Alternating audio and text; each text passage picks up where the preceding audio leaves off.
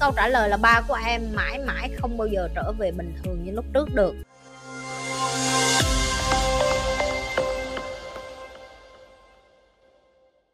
À, chị làm sao để biết được em đang hạnh phúc hay không? Đầu tiên các bạn phải hiểu được cái chữ hạnh phúc nó là cái gì. Hạnh phúc nó giống như cái chữ là mình phải có một cái gì đem đến trong cuộc đời mình thì mình mới vui được và mình mới hạnh phúc mình mới thấy nó đầy đủ. Có nghĩa là ai cũng đang sống trong cái cảm giác là mình sống không có đủ mình đang không có hạnh phúc, cho nên mình phải đi ra ngoài kia, mình tìm cái gì đó để mình hạnh phúc hơn. Mình phải mua một cái nhà bự hơn thì mình mới hạnh phúc hơn. Mình phải cưới một con vợ đẹp hơn thì mình mới hạnh phúc hơn. Mình phải có một anh chồng giàu hơn thì mình mới hạnh phúc hơn. Mình phải đẹp hơn cái chị này thì mình mới hạnh phúc hơn, hoặc là mình phải học giỏi hơn người này kia mới hạnh phúc hơn. Thì khi mọi người liệt kê những cái đó ra thì các bạn sẽ thấy sẽ không bao giờ bạn có hết tất cả mọi thứ hết. Tại vì không ai trên cuộc đời này có hết được hết là vừa có nhân sắc, vừa con nhà giàu, vừa học giỏi. Tất cả những cái đó nó phải đánh đổi bằng cái sự là tập luyện, hy sinh.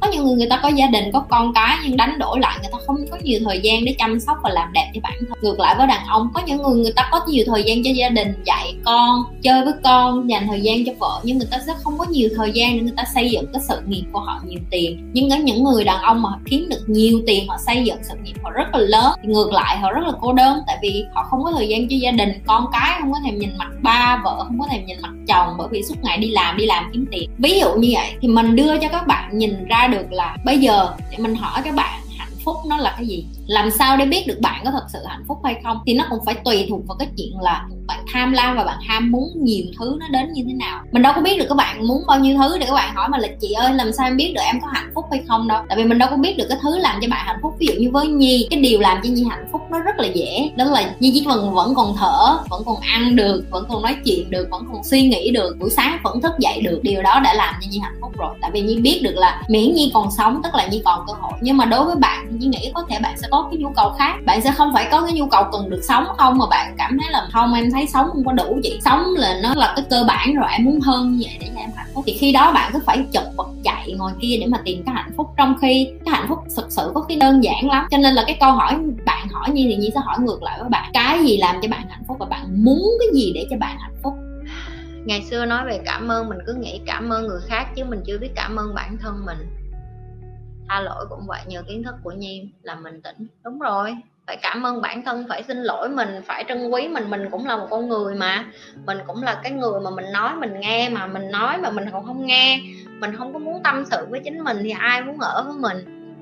Đúng không? Mình không vui vẻ với mình mình mà không hạnh phúc với mình. Như nhi vậy này hôm thứ hai nhi buồn với mọi người nhớ nhớ không? Nhi than xong.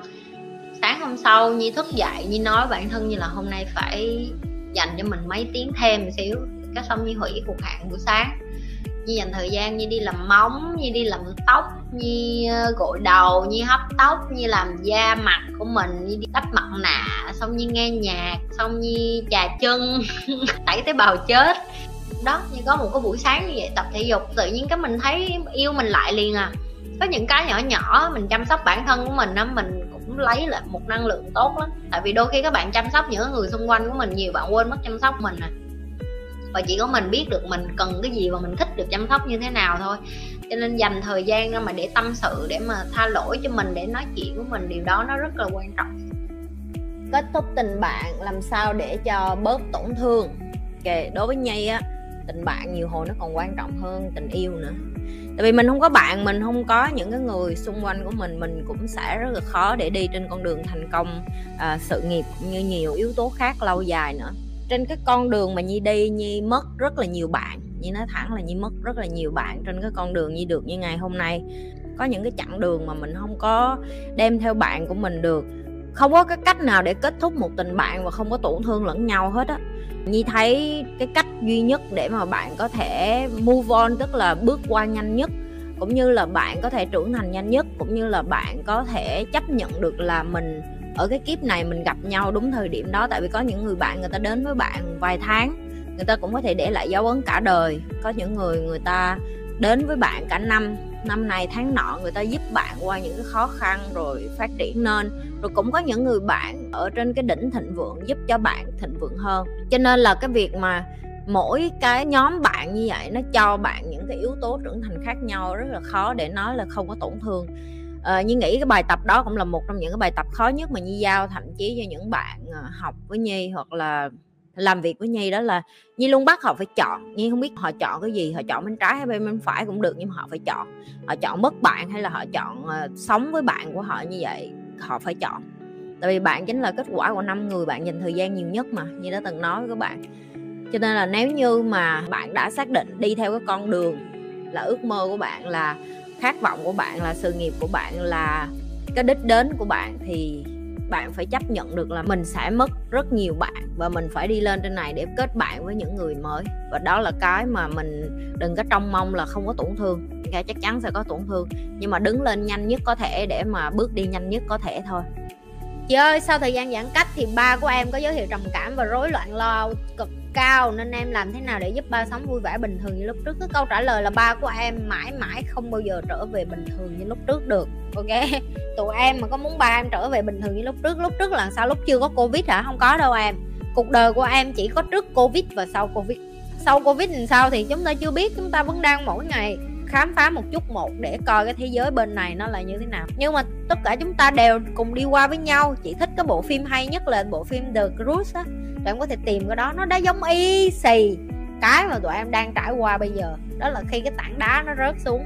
Em không còn ngôi nhà để ở. Em bắt buộc em phải đi về phía trước em phải tiến về phía trước, trên con đường em đi về phía trước đó, nó có những cái thú vui, có những cái hay, cái đẹp, nhưng nó cũng có những cái nỗi sợ. Tại vì cái gì mới thì nó cũng sợ. Cái trách nhiệm của em làm con, em chỉ có thể mở những cái nhạc bình thản cho ba em, bắt đầu nghe. Ba em mà chịu nổi cái cường độ của chị thì mở livestream của chị cho ba em nghe. Còn nếu như ba em yếu quá thì em phải đi gặp bác sĩ tâm lý để cho họ cho thuốc để mà ba em có thể chữa được cái bệnh trầm cảm và suy nghĩ âu lo của mình. Tại vì cái này không có riêng gì ba em đâu thế giới bây giờ nó cũng đang báo động đỏ về cái tỷ lệ tự sát hay còn gọi là tự kết liễu cuộc đời của họ vì trầm cảm.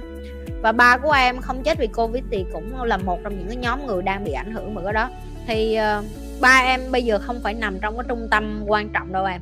Bây giờ nhiều người bị covid cho nên những cái người mà quan trọng là những cái người mà bị covid đó ok? Kiến thức là miễn phí.